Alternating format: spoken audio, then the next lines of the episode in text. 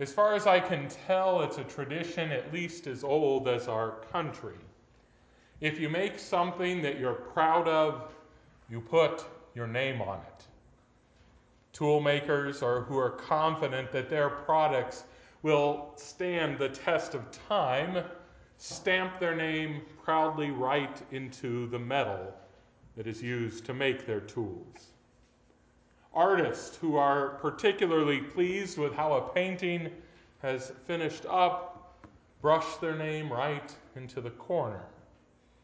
Apparel and shoe companies believe that their products are so far superior to their competitors that they soak their name right into the fabrics that they will use to make those shoes and clothes. Truthfully, though, this practice is certainly even much older than our country. And I don't mean simply that people in other countries before it and in generations past did the same thing. I mean that it is old in perhaps the truest sense, and that it finds its origin in a practice of God Himself. In our reading for tonight, we heard those familiar words that we hear close our service on many Sundays here at Peace. The Lord bless you and keep you. The Lord make his face shine upon you and be gracious unto you. The Lord lift up his countenance upon you and give you peace. These words are often referred to as the Aaronic benediction. That title comes from the fact that they were given by God Himself to Aaron, the high priest. He and the other priests, his sons, were to speak these words over the people. But then he also attached a word of promise to those particular words. When we read this section in the scriptures, we're often drawn to those words we know first and foremost for they are words that kind of provide a rhythm in our life. They're words that are very familiar and precious to us. Just think how odd it would be if on a Sunday morning after receiving communion we didn't hear a benediction. Yes, so we're often drawn to the words themselves. But tonight I want to take time to draw your attention to the promise that God attached to those words. He did so right after giving them the words they were to speak. He told Aaron that when he or any of his priests pronounced these words over the people, God's name would be placed upon them. Yes, God's name would be put right upon his people. It would be stamped into their metal, it would be painted onto their canvas, it would be soaked into their fabric. For those of us who live in the New Testament church, when we come and gather for divine service, we receive a reminder both at the beginning of the service and at the end of the service that God places his name upon his people. We begin the service with the invocation in the name of the Father and of the Son and of the Holy Spirit. Amen. We speak those words in one way to ask God to be present with us according to his promise. But we also speak those words to be reminded that God's name was placed upon us for the first time when we were baptized into Christ. And that those very words, in the name of the Father, Son, and Holy Spirit, were spoken over us that day when God placed his name on us, when he claimed us as his own. And then, as I mentioned, at the end of the service, we hear those words that were given to Aaron. The pastor ends the service with saying, The Lord bless and keep you. And yes, when your pastor speaks those words, God is doing his work.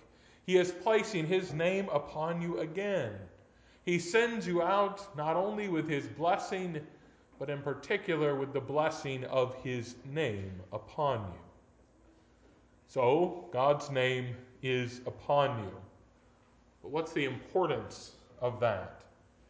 Well, since God's name rests upon you, God's reputation in the world now depends on you.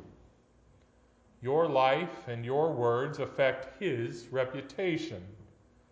Think of it like this if Craftsman put out a brand new type of tool, and it proved itself rock solid in construction and perfect for the job it was intended to do, well, Craftsman's reputation would increase, for its name would be right there on the tool.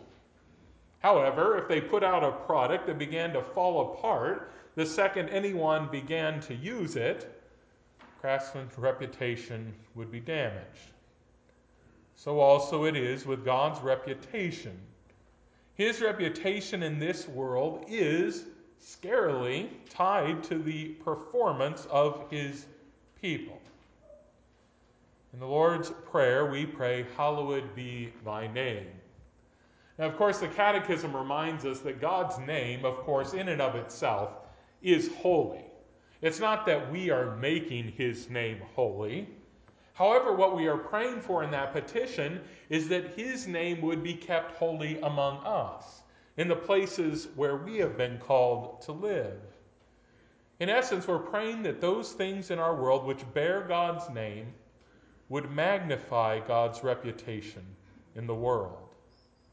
And that means, in part, we are praying for ourselves when we pray this prayer. We are praying that the witness we give day by day might bring glory and honor to his name rather than bringing shame upon it. After all, whether we like it or not, people generally judge Christ first by what Christians do, by how they act. You see, if someone wants to know more about Jesus, they do not usually just go to a library or a bookstore and get a Bible and begin to read about Jesus. No, instead, first they watch those who bear his name. If they see things like goodness, truthfulness, and merciful kindness, then they might just ask more about that one whose name is written right on those people. So, yes, when we pray the petition that we focus on tonight, we are asking that we ourselves might lead pure and decent lives in order that the world might see that and wonder where it comes from.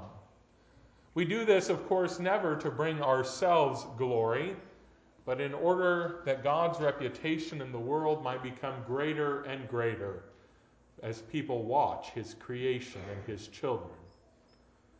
But we're not only praying for ourselves when we pray this petition, we're ultimately praying for everything in the world that bears Christ's name. And so, just to name a few, we are praying for Christian universities that they might stand firm in the faith rather than give in to societal pressures to change what they teach and how they practice.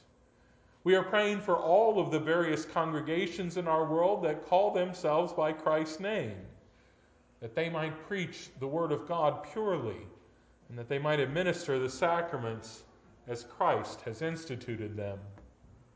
And We're praying for every last person who opens up their mouth with the intention of speaking for Christ, that they might do so in accord with His order and in line with His word.